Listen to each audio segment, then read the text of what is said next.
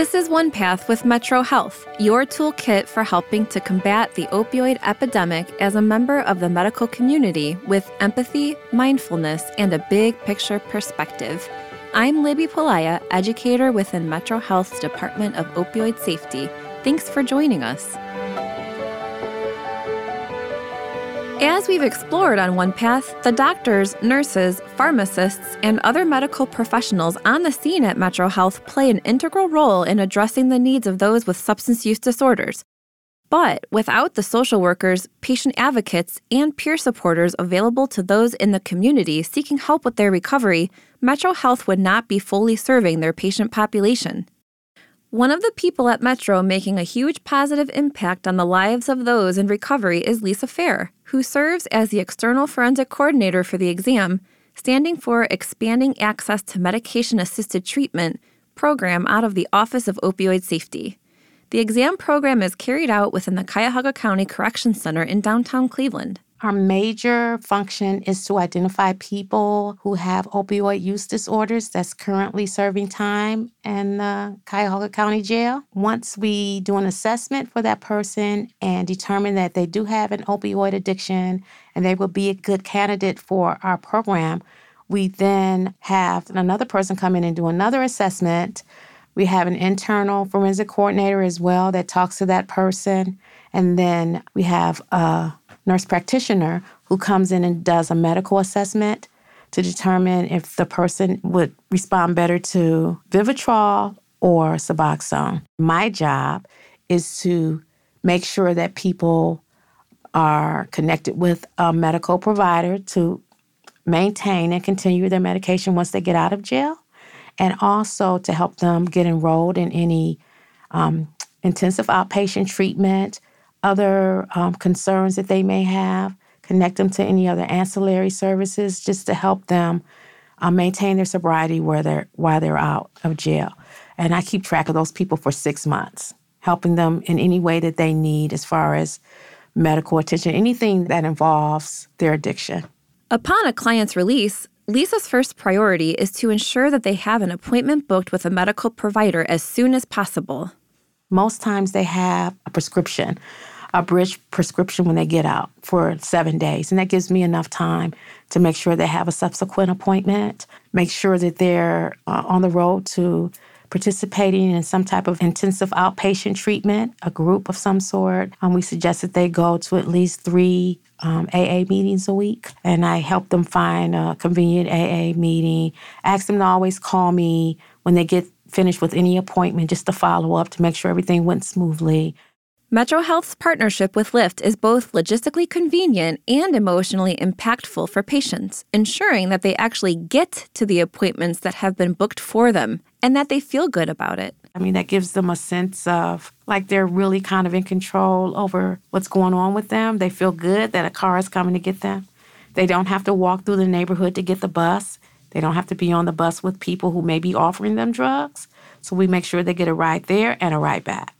And it's amazing how many clients I have that's never used a Lyft or an Uber. And that gives them a sense of some importance. Like, I, you know, I deserve to be in this car. I'm being driven to my appointment, and it makes them feel good about themselves. And I like that. Lisa gets to know her clients before they're released from jail. To her, developing a good rapport with a client is essential to ensuring that they feel comfortable with her and ultimately utilize her as a resource. Once a client has been released, Lisa is on call to assist and support them nearly around the clock. They may call me for any number of things, but by the time they get out, they know our whole staff. We basically turn our clients over from one to another, so they know everyone. Um, I'm the last person that they encounter before they get out, but once they get out, I'm the first person that they should call. Um, so that means sometimes people are really anxious to talk to me, so my phone may start to ring at 7 a.m. I have people that call me sometimes on a daily basis when they first get out because they feel like, you know, I'm just a strong support system and they feel like they can trust me telling me things that maybe they wouldn't tell anyone else. I get calls all day on my work phone. I enjoy my work immensely. Uh, so I don't have a time that I stop working necessarily. So I do a lot of different things during the course of a day. I talk to PO officers a lot. try to advocate for the patients because, of course, we understand that when someone has an addiction, it's not always easy selling and someone may have a little slip or something. So I'm always trying to advocate for my clients in that way. Lisa is, without a doubt, an excellent advocate for her clients. A big part of her philosophy centers around giving folks as many chances as they need to achieve sobriety. There are former clients of hers that had to start up with the exam program two or three times following multiple jail sentences before they were able to sustain a sober lifestyle. But the important thing is they finally reached that goal. So I think it's very important for us to learn that it may take longer. Some people, it may take longer, but we shouldn't count anyone out. A significant challenge was tasked to Lisa and her team at the beginning of the COVID 19 pandemic when hundreds of inmates were abruptly released from prison to prevent overcrowding. 200 of those inmates were potential clients. So, me and my counterpart um, had a lot of work on our hands at that point because people were calling us, and even if they didn't call us, we tried to locate those people to try to filter them into the correct treatment that they needed a lot of people needed um, inpatient treatment, but we didn't have a chance to do an assessment to determine that. So we found that a lot of people got out and just didn't want to talk to us at all. And a lot of people started using. So when we were trying to locate them to help them, they thought we were, a lot of them had a capias, which means that they have a warrant out for their arrest. They thought that we were the enemy because they didn't know who we were. So I had to start off conversations sometimes saying, "This is a this is Lisa from the exam program." Then they would say, "Oh, you know," they would talk to me. But if I didn't lead with that, they would hang up. So that was one of the things. And then not being able to see them and not being able to maybe meet them at an appointment or certain things that I would do before COVID, I couldn't do. So that was a lot. I was really busy um, when everybody was on um, quarantine. I was really busy and I worked from home for a while and I had full days every day. A lot of people don't understand how violently ill a person can become while in withdrawal from opioids. Sometimes this leads Lisa to refer clients to the ED. We always use every Metro Health facility um, that's available to us. So we make a lot of referrals to Parma and to the Broadway on location. Um, those two locations help us a lot with maintaining people's medical assistant treatment. And they have IOP groups at both locations. We also have intensive outpatient at the main hospital. So we're always making referrals within our hospital system if we can. If not, we have community relationships with many other treatment facilities. We also um, use um, St. Vincent's Charity Hospital sometimes for detox. We have multiple inpatient treatment facilities that we use for men and women. I know a lot of community agencies and people that run those agencies to help with jobs, education, shelter, food. So we're interested in a person holistically, and we try to help them in every way that we can. And so the more community partners we have, the better. I'm always looking for people that I can connect with to help our clients and offer them ancillary services, anything that they need. Lisa and her team aren't just advocating for their clients through one on one interactions with them and providing interpersonal support, but also by playing a role in Cuyahoga County Recovery Court and Drug Court. We work very closely with both of those judges, which is Judge Matia and Judge Synenberg. Judge Matia is Drug Court, Judge, Judge Synenberg is Recovery Court. They have both invited us to sit in their debriefings and talk about clients individually, because most of the clients that participate in drug court or recovery court, um, the newer ones have we've dealt with them. It's good for both of us. It it adds to the relationship that everyone has with the client because we can share information. Uh, the judges, a lot of the judges um, look for our advice, our recommendations on what we think um, should happen with people who have addictions, like inpatient treatment versus outpatient treatment, or going to prison versus maybe going to a community based treatment facility like CBCF or something like that. So um, we're able to speak to a lot of those issues, and I find that a lot of um, the judges and uh, different people in the court system really rely on us now. So when we go and sit in on their uh, meetings and they update every week about what's going on with clients, we can speak to, you know, maybe we know something. Maybe they've stopped going to their IOP groups or whatever. And that can help us uh, understand why a client may have some different issues that they didn't have prior to. We also get a chance to um, go and speak on behalf of the clients in the courtroom, which is very interesting. The judges ask us to come up and specifically talk about the interactions we had we've had with the clients and what we suggest. Of course, the team's main objective is to help the client. Generally, they don't recommend sentencing anyone to prison, especially if that person hasn't had the opportunity to go into a long term treatment program or inpatient treatment facility. Lisa and her team believe in a rehabilitative approach to helping folks get clean, not a punitive they one. They use jail as a punishment. And that's just sweeping things under the carpet. Had so many people tell me that they've learned really bad habits and have used more drugs in prison than out of prison. So, you know, we have to consider, I don't think that jail is necessarily the answer to addiction issues. I've worked with people who are living with AIDS and HIV. I've also worked with, like I said, people who have addiction issues. I've done a lot of community work around prevention in both areas.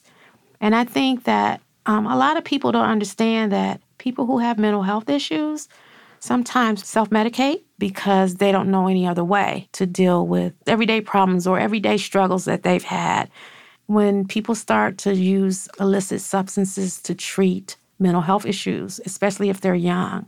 That's all they know. And then that causes other problems, of course, with maybe stealing to get the drugs, not being able to work um, consistently, um, you know, not following rules and laws. So that, that brings in a whole nother component. I think we've had a system it, it doesn't tolerate any type of missteps or whatever. Most people who have substance use disorders have suffered a lot of trauma, and a lot of people don't get a chance to really discuss that. A lot of people are operating in um, a world and they don't even know why they respond to things the way they do. And the only way to bring that out is to have some therapy, to have someone that is willing to spend time with you and put the puzzle together. It's hard for Lisa to ignore the ingrained inequalities she encounters in her work, specifically when it comes to the treatment of Black Americans caught up in the criminal justice system and the systemic issues that contribute to their incarceration in the first place. African Americans suffer disproportionately in this country, and they suffer in so many different ways. I mean, it's a known fact that the jails are, are full of African American people who maybe should be there, but most of the time they haven't really had a chance in life. So there's a lot of things that I think we need to look at as far as incarcerating people. I do understand that black people suffer in this country, but I also understand that white people also suffer in this country. If I'm put in a position where someone needs my help, I'm going to help that person. That's my responsibility in life, you know, as, as one human being to another. That's one thing there's there's a lot of different conversations that can come from everything that's going on in the world now and I'm very happy that we're having them or starting to have them at least. When I participate in drug court and recovery court, the participants are 98% Caucasian. I don't see black people. A lot of people don't understand that 98% of the people that have opioid uh, addictions in this country now is Caucasian. And a lot of people don't know that, nor do they think that's true. In the past, a lot of people were given prescription drugs, which then turned into an opioid addiction. Of course, on the street, heroin is much cheaper than pills. So there are ways and means for us to help these people who have opioid addictions. I've lived through um, the crack epidemic, the AIDS epidemic. I've lived through a lot of epidemics that affected black people in the communities. And I didn't see all of these things take place as far as help for addiction issues. In saying that, I think that um, blaming and uh, talking about it isn't going to help anything. I think a lot of things need to happen now since these, you know, we we are being made aware of a lot of issues that need to be fixed. As I said, I don't have an issue with the people that I serve in drug court or recovery court, but I do notice a vast, you know, it's just a big difference. And I think there's something wrong with that. Another pocket of community engagement for those living with opioid use disorder exists within the system of Thrive peer supporters available to patients both in the emergency department of Metro and in the county jail. Every person that we uh, interact with in the exam program has a Thrive peer supporter. The inmates really look forward to Thrive coming and talking to them one of the stipulations to being a Thrive peer supporter is you would have had to have an addiction issue yourself. So this offers a lot of continuity with the inmates as far as understanding the Thrive peer supporter. They offer them all kind of support. They take them to meetings, may be able to take them to um, doctor's appointments, but just basically there to help them through the tough times. We have a really good rapport with them. They're men Thrive supporters for the men and women for the women, which I think is good. We then have meetings and talk to the peer supporters and compare notes. So we'll know if someone's lacking in an area, if they need help in an area that maybe is more my wheelhouse, and I can really help. And if they can see the Thrive peer supporter can see where they can help more, then they pick that up. Avril Chupa has been a Thrive peer supporter since 2017 and takes great pride in her work. Peer support is sharing a lived experience in order to provide that care and compassion between two individuals to help one another succeed you know, sharing that lived experience and then the peer supporter, you know, having the know how and the resources to help the individual going through a difficult time. Especially me and the ED um, and my team, we see people who have just overdosed or have just been through some terrible trauma. They're not going to always be pleasant, but because we have that experience and have been there in that situation, we're able to understand where they're coming from. We understand why they're angry or they're sick or they're exhausted or tired. And we understand why they may not trust those people that are trying to help them. Avril says that a lot of her role as a peer supporter consists of providing assistance with tasks and obstacles that can be particularly difficult or triggering for those early on in their recovery for example, anybody that's been to the DMV know that it's probably very stressful and nobody likes it. People without substance use disorder get stressed at the DMV. So a person who has substance use disorder, it's hard for us to stand in line and and to deal with the stress and the overwhelming nature of like the DMV or filling out job applications or just putting one foot in front of the other. It can just be hard. So our peer supporters in the community hold their hands throughout that time set the scene, you know, let them know, like, hey, we're going to be in the DMV for about two hours, or we're going to drive around to a lot of places today and apply for jobs. These things are going to be hard, but you're never going to have to do this alone. I'm with you. And that in itself is such a relief to our clients. In Avril's experience, early recovery was a challenging and confusing time. Peer supporters now exist to make that less of a reality for those working towards sobriety. I got lost a lot and overwhelmed and hopeless a lot. And so, what's amazing to see is that when our clients are working with their peer supporter, it's not so overwhelming. They don't feel lost and they don't give up. Whereas before, you know, you'd have a, a counselor or say you got in trouble and you're in the court system and the courts say, okay, you have to go get an assessment. That's a very overwhelming process um, especially if you go do a walk in at one of the outpatient facilities. Um, you know, you're in line. An assessment, they ask questions of how much do you use a day and at what age did you start, first start using and what amount did you start off using? And those questions in themselves can be very frustrating. A lot of people are like, I don't know. I don't know. And so having that peer supporter by their side, letting them know, like, do your best, answer the questions as best as you can. You know, Thrive Peer Support just helps bridge that gap that a lot of people tend to fall into and tend to become unmotivated to continue their recovery. Thrive peer supporters are available at Metro Health in person 24 hours a day, 7 days a week. Once a doctor obtains verbal consent from a client, the doctor can send for a Thrive peer supporter to come down receive a debriefing on the client situation, and then speak with that person face to face. We always come down prepared with our contact information and some resources in case the client decides they don't want to speak with us. That way, they at least have somewhat of a connection. Um, but more often than not, you know, the people that we're referred to, they want help. You know, we go down and, and give our spiel, if you will. Um, I, I usually go in very kind and gentle, trying to ha- practice that trauma informed care. That's one of the things that we learn about getting our when we're getting our certifications is trauma informed care, motivational interviewing, the stages of change. So I go in and I, I just gently introduce myself. I say, Hi, my name is Avril. I work with Thrive Peer Support. I'm contracted here at Metro.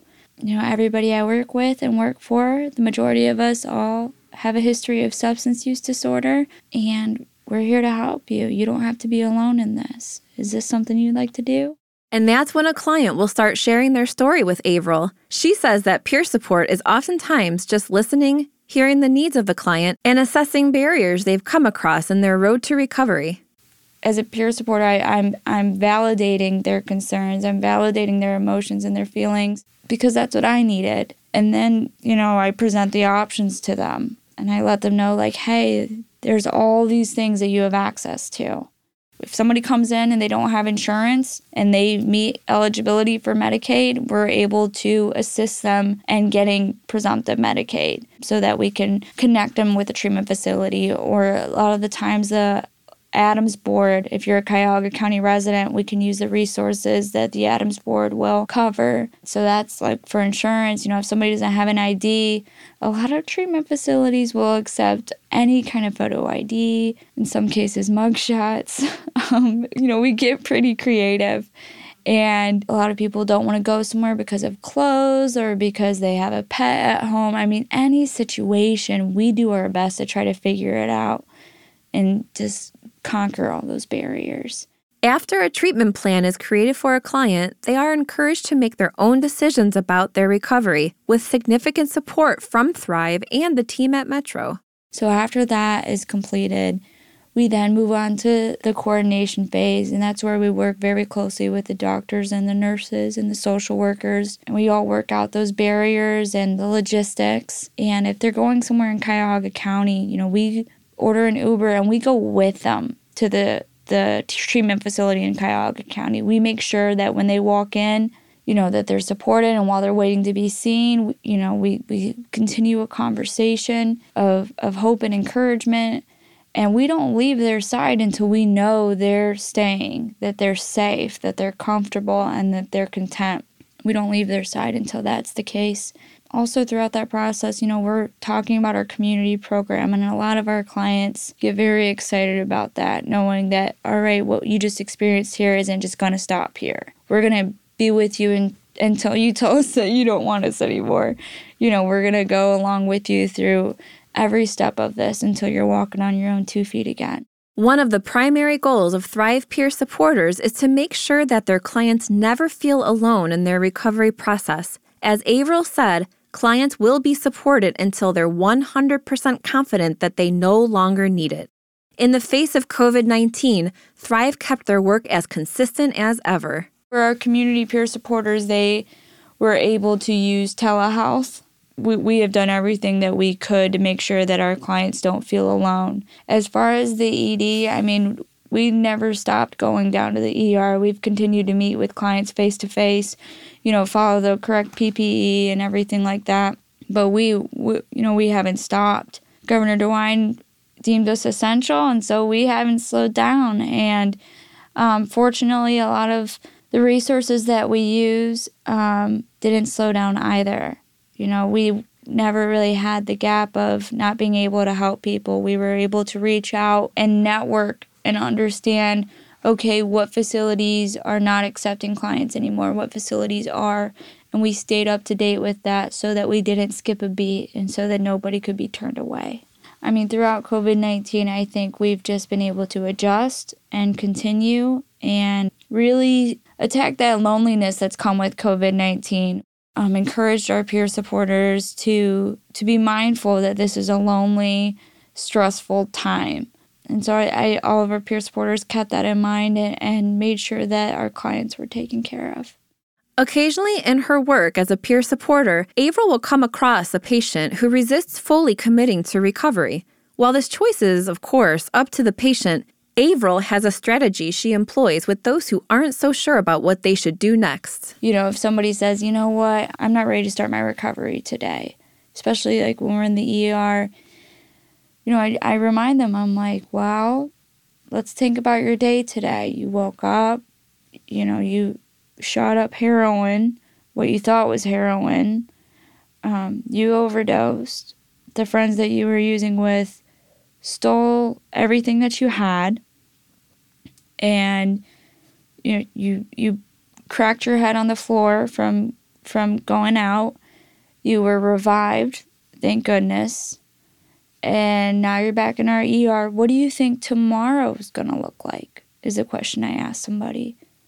And are you looking forward to tomorrow? Do you think that you will ever look forward to the next day? Is there something I can do to help you look forward to the next day? And then I also share my, that's where I share my experience. You know, I share how I thought everybody who was trying to help me, I thought I could always get one over on them by telling, what, telling them what they wanted to hear and then doing another thing instead.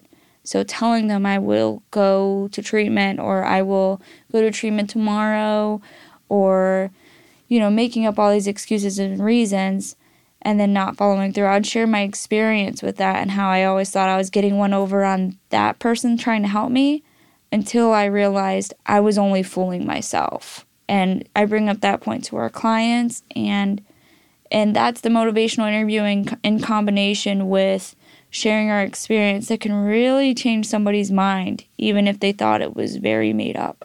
When you're a peer supporter, transparency is of paramount importance. That's why peer support is so unique is because we're able to share professionally share our own experience. And I mean, a lot of the times that's key and that's really what builds trust.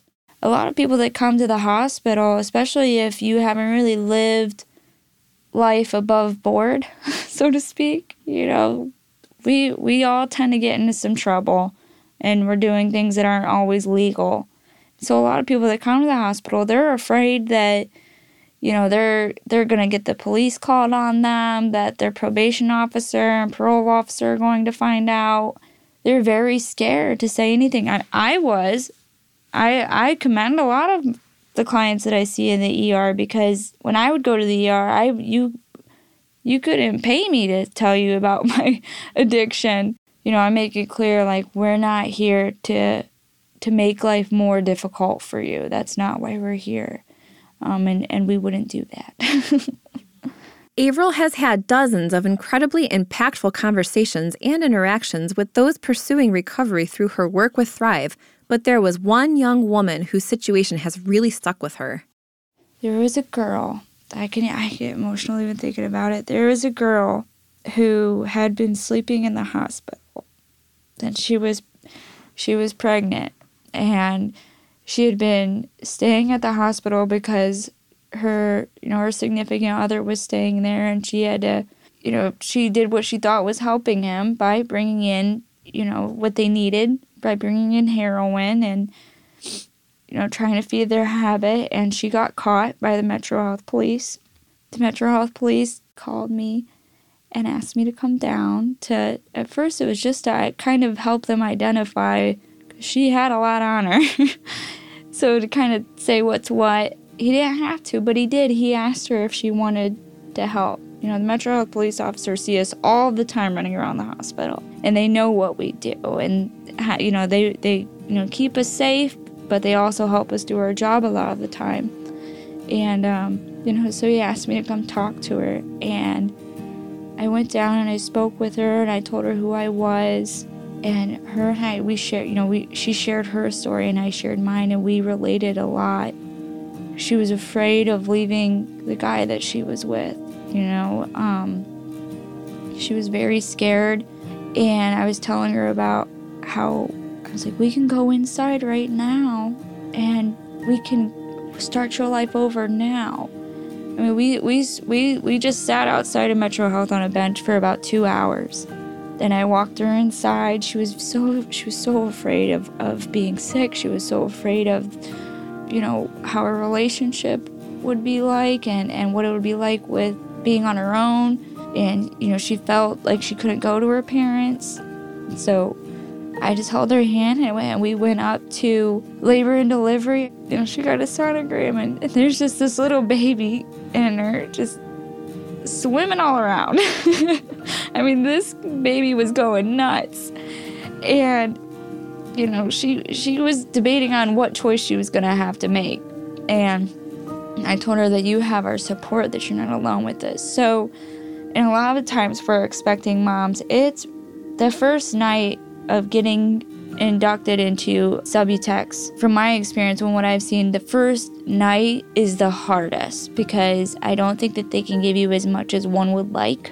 So the first night's the hardest. So I, um, you know, we just my the team and I just surrounded her in support, and I would go and visit her every day, and she would look better every day, and and and she wanted to go to further treatment and I worked so hard to make sure she could find somewhere where, you know, they would take her being expecting and take her having subutex and just we, we, we talked every day and I was so proud of her because she didn't leave after that first night. A lot of times mothers leave because it's so hard and, and she stayed and and I was able to get some some clothing donations for her and, and then she started you know, she was so happy because she could go take a shower and she was doing her makeup and and and she agreed. She went she went to treatment.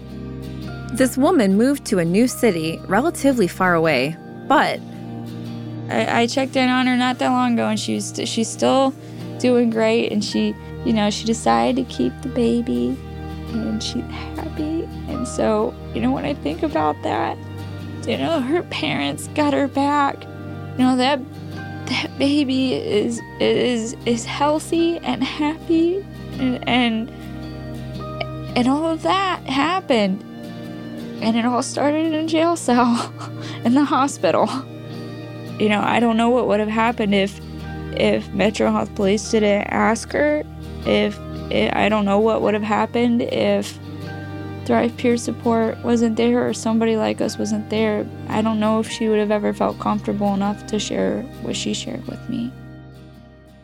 Avril has learned a lot through being a peer supporter. New skills, but also new things about herself and her own power to impact change. When I have that conversation of hope and encouragement, and I, I come across somebody in the ER that I'm referred to, and they've come in from the worst situation, and I'm able to, you know, get them get them clothes, get them set up to go to a wonderful treatment facility and, and help them get a start at a brand new life. I mean, as soon as they get in that van or whatever means of transportation, it's it's a whole new experience for me. And it's the most exciting thing. I'm like I get so excited thinking about what their life is going to be like and how it's not just the one person we're helping in that situation. That person has loved ones in their lives that have tried everything that they could to help that individual. And now they are also relieved. I never thought what I already was doing in my personal life, helping others, I never thought that I could have a career in that.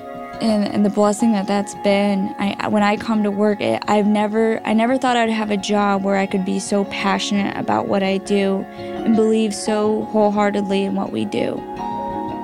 It's it's just the biggest blessing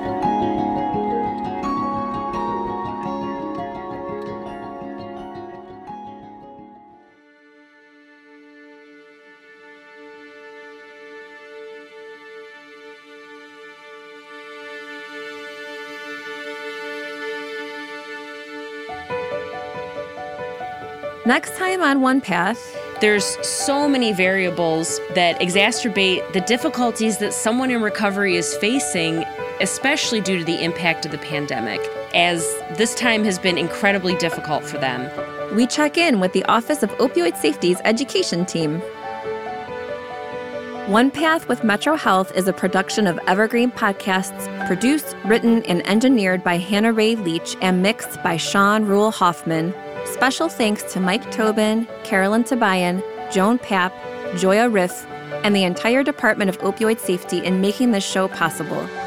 You can learn more about OnePath, access opioid safety resources, and get connected with our team at onepathpodcast.com. Thanks for joining us.